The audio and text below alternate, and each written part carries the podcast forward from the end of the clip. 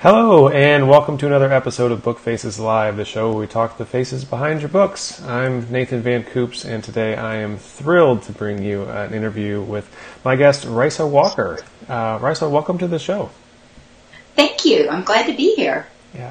Um, i have been really looking forward to this episode and this interview uh, for a variety of reasons. One, we, we write in similar genres, but also we've known each other for a long time. You've been one of the uh, best inspirations for me as a writer starting out, and I think your story wow. has has been great. Thank you.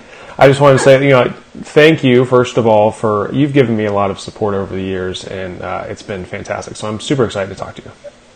Well, I'm like I said, I'm delighted to be here, and uh, glad that we have books coming out around the same time. That's always cool. That's right. Yeah, it's very, it's always very exciting. Um, so, for people who don't know you, um, I'd love for, one of the ways I frequently start out these episodes is um, if, if, you could tell people a little bit about what they can expect if they pick up a Rysa Walker book. What is it that that you write?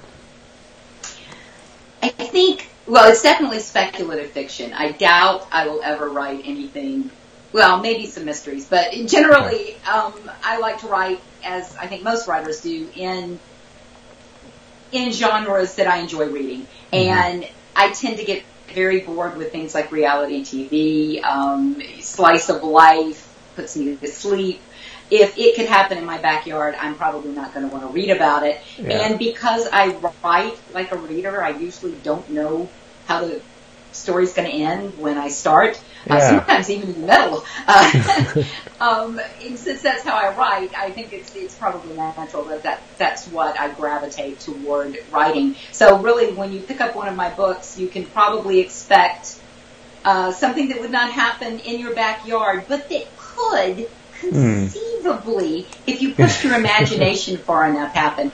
Because I don't tend to write like high fantasy okay. and that sort of thing. I like to ground it most of the time in the real world, or at least what could conceivably be the real world in the future, or could have been in the past. Mm-hmm. And I understand you uh, grew up down here in Florida. You um, yep. were a Florida Panhandle girl initially. Yes, and, I was. Um, had sort of a rural upbringing. Um, how did that rural lifestyle affect your love of reading and how you got into becoming a writer? I spent the first roughly 17 years of my life horribly bored. Um, so I tended, when I had a book, I read a book. If I didn't have a book, I reworked how I wanted the book to be in my head. Mm. So I hmm. would think of alternate endings long before they had those books that, you know, you tell the end of the story, or they may have had them, I just didn't get them. Yeah.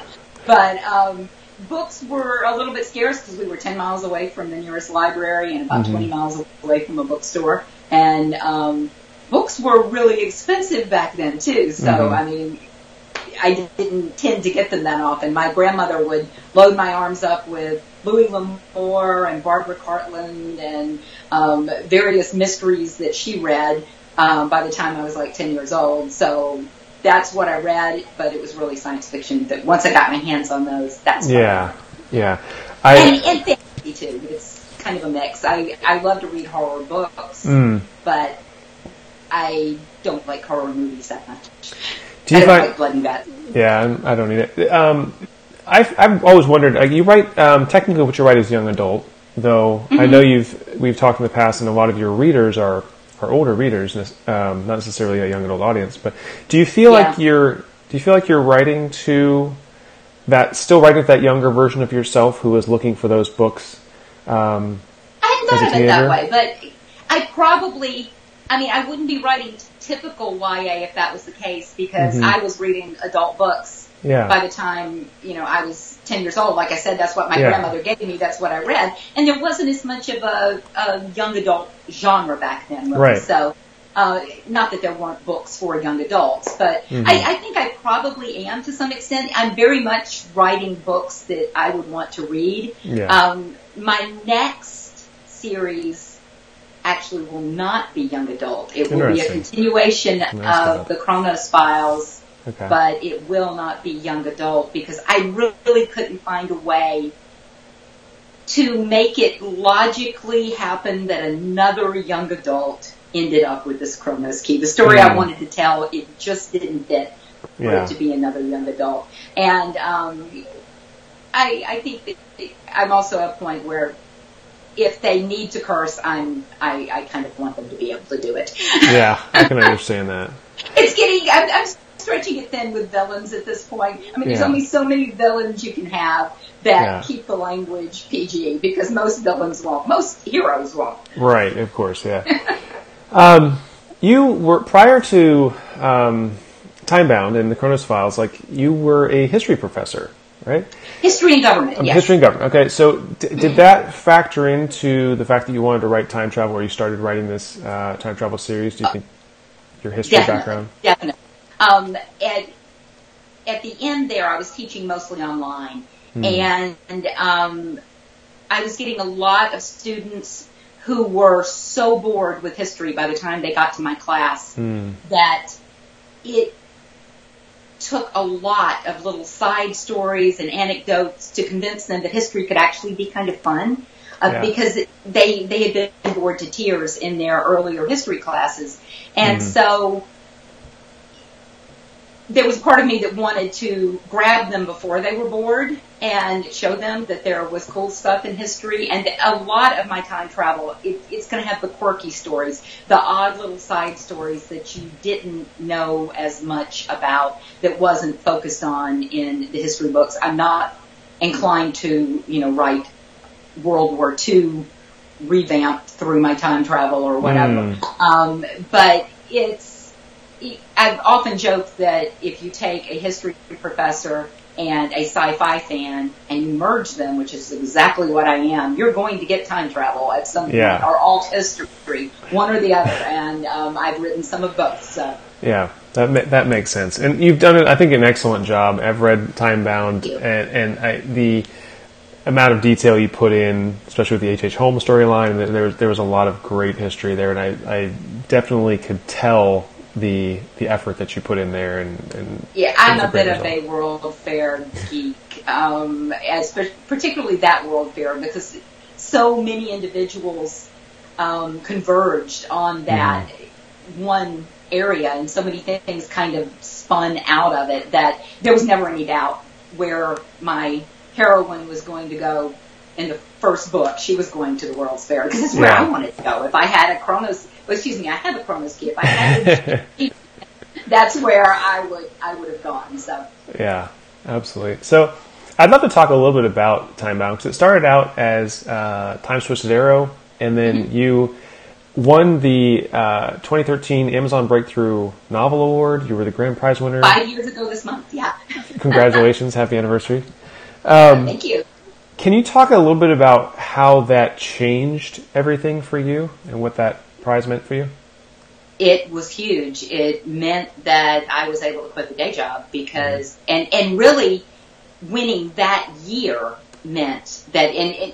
the next year, this the setup was somewhat the same in 2014, but prior to 2013, it had been handled by Penguin Publishing.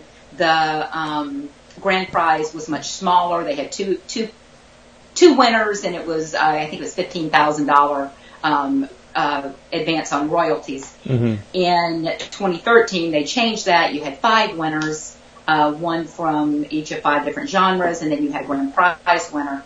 The genre winners were fifteen thousand, which would not have allowed me to quit the day job. Right. But the grand prize was fifty thousand, and that was just about what I was making for a year teaching. I took a, a leave of absence initially, Mhm. and then when Skyscape said they wanted sequels, I said bye bye because I was Yeah. already mad at my employer anyway.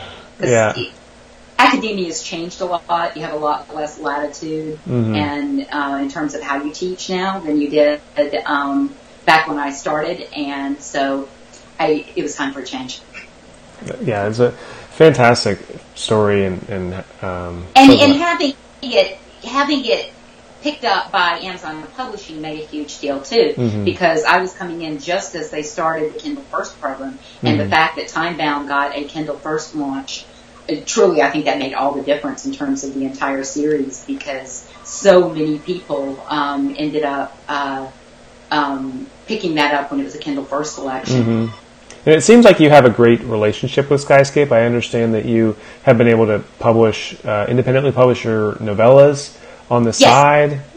And They, they've been wonderful with that. As a matter of fact, it, um, the novellas that I published, or the novella I published that first year, was um, I ended up earning almost as much from that one year as I would have from teaching. So it was Wow. um, because that's a huge difference between the royalty you get published and the Mhm. royalty you get um, as an independent author. Mhm. But the difference is if you've got both, if you're hybrid, it means Yeah. when they promote the novels, it's kind of like your novellas are in a little hammock there and they get lifted up yeah, with uh, with the others, and so it's um, and and they, they've been great in terms of their flexibility. They said that they did not generally like to publish novellas, but if I wanted to do them, fine. And and they've been that way with short stories too. I've got what probably six or seven different Chronos File short stories that are in different uh, short story anthologies. Mm. And although they've changed the way that works and it's a little more complicated than it used to be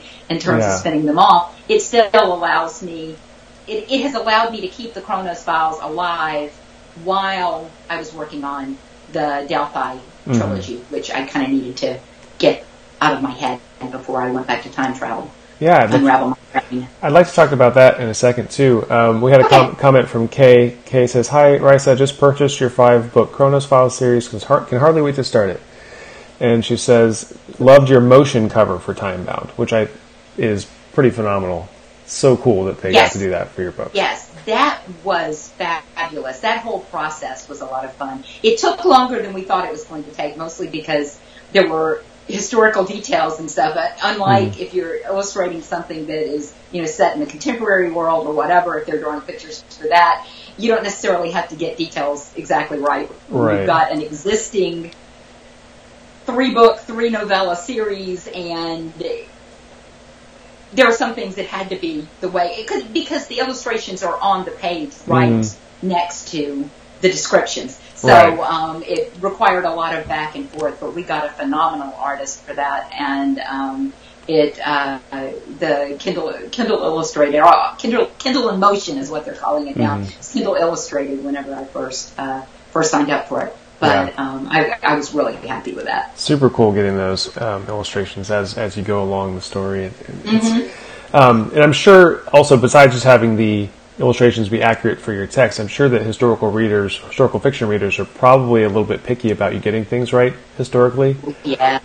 Although oddly enough, they seem a little more forgiving on the historical details. I've only had a few quibbles on that. It's usually things like there are only three above ground subway stops between that location and the location where she got off in DC. That's the kind of stuff. Really? they did on. Yeah. And of course, I I'll come back because I I'm too argumentative, and I'll go. Excuse me, you're assuming she got on at White Flint. She did not get on. blocks earlier. She went in the other direction. So, because I lived in the DC area for a while, I know Yeah. the subway stops. I stared at them every morning on the metro. So, yeah. That's that's funny. I know with uh, science fiction readers, of course, too, just in general, can be very particular. I know, um, but yeah, I'd love to to talk about um, your second series. The Delphi uh, series is, is Delphi trilogy. Clearly, you wrote trilogy. So, is, are you, is it done now? Or you definitely have said this is three and done? um, sort of. Not committing Um, to it. It's, it will be three. The the third and final novel comes out in October. That will be the Delphi Revolution. There is a novella that has just come out. It should it's it's on Kindle now and it should be on Audible shortly. I was I'm willing to wait a little while to get Kate Rudd. Is the was the deal? So Right. um, I know you love because she's narrated most of the stuff in uh, in in my two worlds I've written in. Um, but the uh, there is a strong possibility of some spin-off lighter mysteries from the Delphi trilogy. Okay. Um, they they will be very different. Uh, I think uh, Scooby Doo in some ways, uh, that kind of light, but um, those will be co-authored. Um, Okay. I'm currently working on a co-authored project. Um, and that uh, that author will be working with me on those as well. So um, that's that's a little ways down the pike though, because I've got the Chronos File uh, sequels that are coming up next, and also Okay. this co-op project. So um, it's going to have to wait a little while. What was the transition? I mean, the Delphi um, trilogy is, is obviously a really um, interesting concept with you know these teenagers having these paranormal sort of powers. And um, what was the the process like for you? Did you pitch that to Skyscape and say, "Well, I've got this other idea. Would you be interested in this?" How did that work? Yes. Um, when I finished uh, the um, the last book in the Chronos File series, Times Divide, they asked me what I was working on next, and that was part of the contract is that they had Mm. the right of first refusal. And Mm. I had started the Delphi effect actually before I finished Chronos Files. I started it after um, Time Bound, um, before I think I started it before I yes it would have had to have been before I uh, before I won the ABNA Okay. and um, it was just something that kind of popped into my head when I was driving kids to school a convergence of three or four different songs on the playlist and it's like Mm. oh I need to get that down so I came in came in and wrote like five chapters in a couple of days in that which is fast for me and um, so I had those chapters written and I wrote out the synopsis with the note that I always give to my editor saying, you know that I am a pantser, and not a plotter. this, you will look back at this and you will laugh. And, and that's true. I always send them the previous one when I send Yeah. them the, the next synopsis, which I just finished doing for the new Chronos series. Yeah. And uh, I say, most of this isn't going to happen, but since you got a synopsis, here it is. Here's what I think right now might happen, but the characters aren't together yet, and um, Yeah. this could go in an entirely different direction. And Yeah. it will. I know it will. Because if I don't listen to the characters, they stop talking. Yeah, that's a really interesting style, especially um, you know these days when there's a, such a big emphasis on on plotting, and um, I'm glad to see that you're still having so much success with Well, I end style. up reverse plotting a lot of times because I will get once I know how the story ends, then I do have to backtrack Mhm. because I'm not gonna I'm not gonna cheat the reader by not Right. leaving hints along the way as to what's happening. Mhm. But um, to get kind of bored with a story if I know exactly how it's going to end. I mean, there've been Yeah. there was one case with the the, the yeah the first Delphi book. I really didn't know who had had committed an almost murder. Um, Mm. I did not know who that was until it's like, wow, she did it. You got to figure it out Okay. along with the. Yes, I've known this all along, but I didn't Yeah. really know it. So it and and it I had left clues for myself all along. So it's just something that's going on in there. I love that process of writing where sometimes it's just looking at the pieces that you've already have on the board and then Mm-hmm. rearranging them and being like, oh wait, I already have everything I need already here. Just got to put it together in the right order. It's like Um, that's the moment, and that's that's the one you live for as a writer because all the others are the grueling, you know, getting something on paper. But when it all starts to to come together, it's and I'm Yeah. going to sound like the A team if I keep going. It's- Uh, that's funny. Um, so we've had a couple more people liking things, and I see some happy faces popping up, which is good. Um, so thank you for your likes, thank you for your comments, everyone who's watching. And uh, if you have questions or comments, um, we'll definitely get to those. So feel free to post things up if you have any questions for, for Rysa during the interview, or if you have questions later on. If you happen to be watching the replay and you have questions that you want to ask in the comments, um, Rysa would be happy to come back on and answer some of those questions for you in the comments. So. You, so you mentioned a couple things which I thought was interesting just now. One was you mentioned a convergence of songs on a playlist as being inspiring for you. Like, do you write to music typically, or do you get inspired by music frequently? I do frequently get inspired by music. Mhm. Um, for for the Delphi effect, it was my. I'm driving my kids to school. I've got their playlist on. Cole, a Coldplay song that my youngest liked came on that had to do with 42 is the name of that one, and it's um, those who are dead are not dead; they're just living in in my head. And Okay. then um, there was something else, and then I got in and turned on my playlist, and it was Tegan and Sara. I was walking with a ghost, and I'm like, oh, okay, now I've got Mm. to. Oh, oh, lately it's so quiet by OK Go was the other one. That, uh, and they they just it was just one of those weird things, and it kind of cemented the storyline. At least the initial storyline in my head. The character, I guess, is is Anna's character was there after those songs and a little bit of writing. Mm-hmm. Um, as far as what I usually write to, it's either got to be something that I fully know the lyrics to, or um, I will occasionally turn on a Pandora playlist that is Vitamin String Quartet. Isn't that the name? I think that's right. Right. Vitamin String Orchestra, something like that, which plays um, indie pop, indie rock kind of songs, but with no lyrics. It's it's not elevator music. It's better than that. But Yeah. I'll have the, the tune going through my head without the lyrics to distract me. That's And cool. occasionally I'll just have to go to straight classical if I'm getting too distracted. So That's fun. Um, Kay asks, how do you develop so many different character personalities? they just sort of develop themselves. I know that's going to sound weird. Um, occasionally I will think I need a character like this. Mhm. But usually that character doesn't end up being anything at all like I thought they were going to be. A good example is from the Chronos Files. Connor changed dramatically by the time he was in three scenes. He wasn't Mm. at all what I thought he was going to be. Um, and frequently that's true of villains as well because they will be a little more one-dimensional when I'll, I'm thinking about them. But I mean, they have a backstory and they have a life, and there's Mhm. a reason that they um, ended up like they did. So usually by the time the story's over, the villain's a whole lot, lot more sympathetic than they would have been at the beginning, with some exceptions. Um, there, there are some people who are just rotten.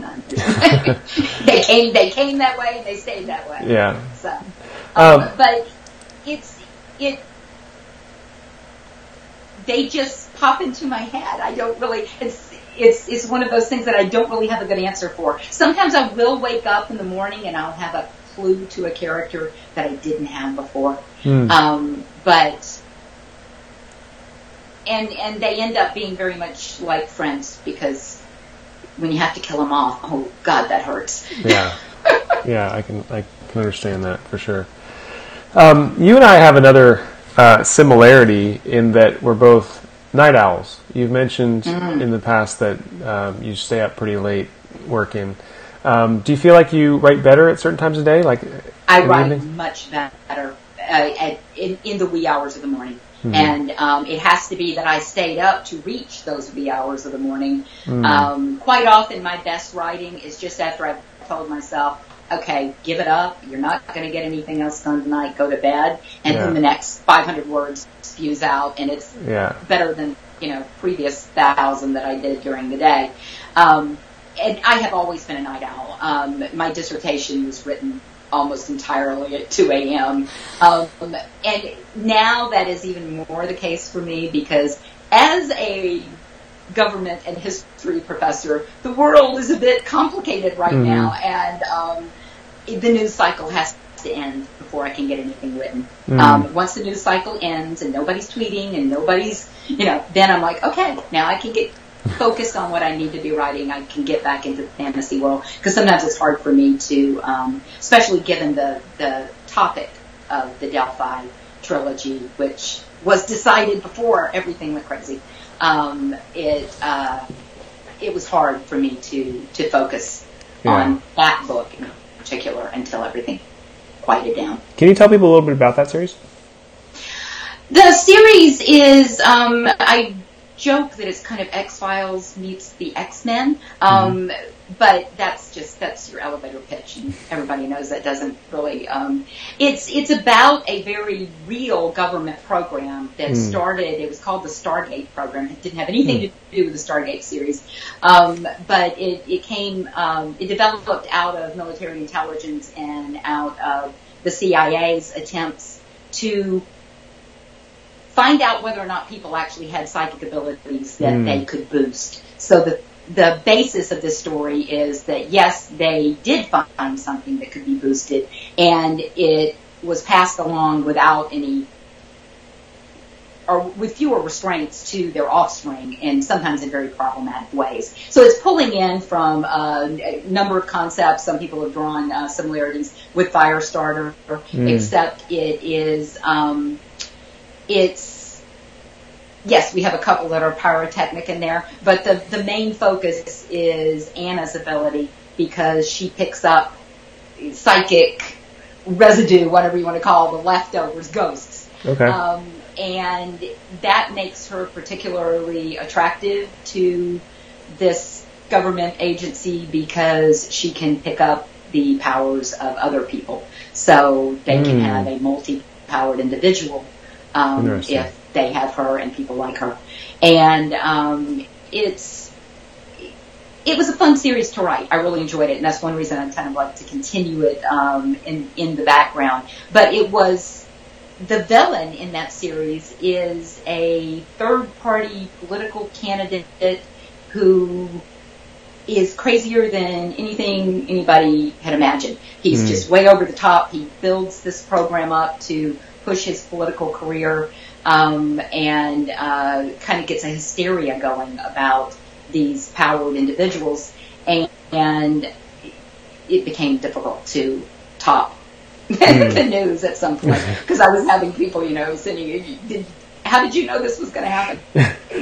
going to happen." It- people write this stuff all the time. It's just I happened to land in the middle of it, and I Yeah. finally decided just to embrace it at that point. It was I could either avoid it and, and try to keep things very neutral, or I could retitle the second book, The Delphi Resistance, and the final one, The Delphi Revolution, and just say it is what it is. Either you know, either you're there for it or you're not, Yeah. and that's okay. We have um, another follow-up question from Kay. She says, "Now that you have all these people in your head, do you, do they continue to talk to you long after you finish writing about them?" Oh yes, oh yes. Um, in, in fact, I have one novella that was because the character would not shut up, and he may even end up being in the next Chronos Files series because he still won't shut up, and that is one of the villains, Simon. Um, he he had more to say. Mm-hmm. And so I could not really get on to, or get back to the Delphi trilogy after I finished up Chronos until I just let Simon spew. And so Simon Says is his story and it was chosen the title for a very good reason because he just needed to, he mm-hmm. needed to tell everybody his side of things. And, and I think partly because there's a, t- I mean, he is, he is a bad guy mm-hmm. and, um, the series does not necessarily explain his good side. It's, it, it leaves some hints, but you don't see what turned him. I mean, if you met your mother before, if you let me, if you met your mother when you were older than she was, and Okay. pretty much the first thing she ever did was call you, I'm not going to say it, but a bad name. it probably would shape your personality. I mean, Mm-hmm.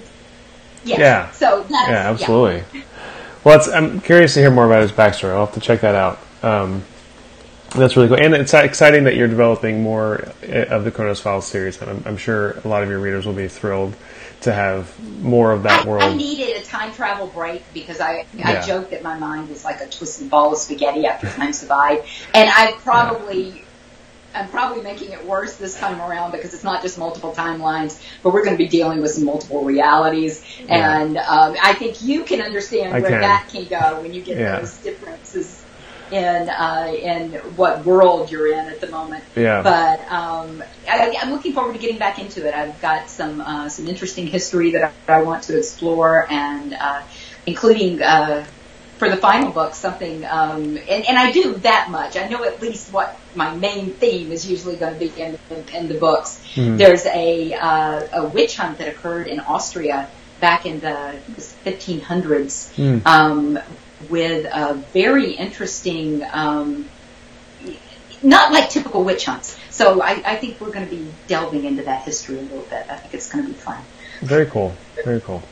Um, so lots to look forward to there. I understand you have a, a book that has been nominated for an award, and you're going to be attending uh, Thriller Fest coming up in a couple weeks. Um, the Delphi Effect has been nominated for a YA Thriller Award, and um, which is it's just incredible to know that it will be on the list of other books that have been nominated for that award. That's Yeah. um, that that's enough right there.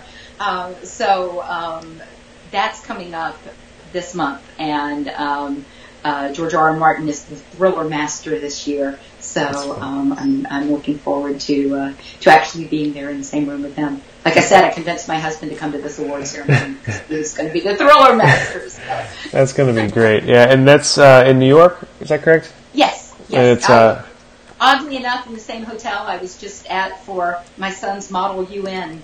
Uh, we were up there for four days at uh, um, the uh, Grand Hyatt. Oh, cool. And uh, so yeah, I've been, back. actually been to the Grand Hyatt. there. I know where the good really nice. restaurants are now. Yeah, so that's uh, that's Thriller, Thriller Fest. I have it down. It's the, the 10th through the 14th. So if anyone's in New York Mm-hmm. and wants to run out and catch Rysa at the at Thriller Fest, it's a chance I to. have a panel that Friday early in the morning. Which Okay. be, I think I just stay up.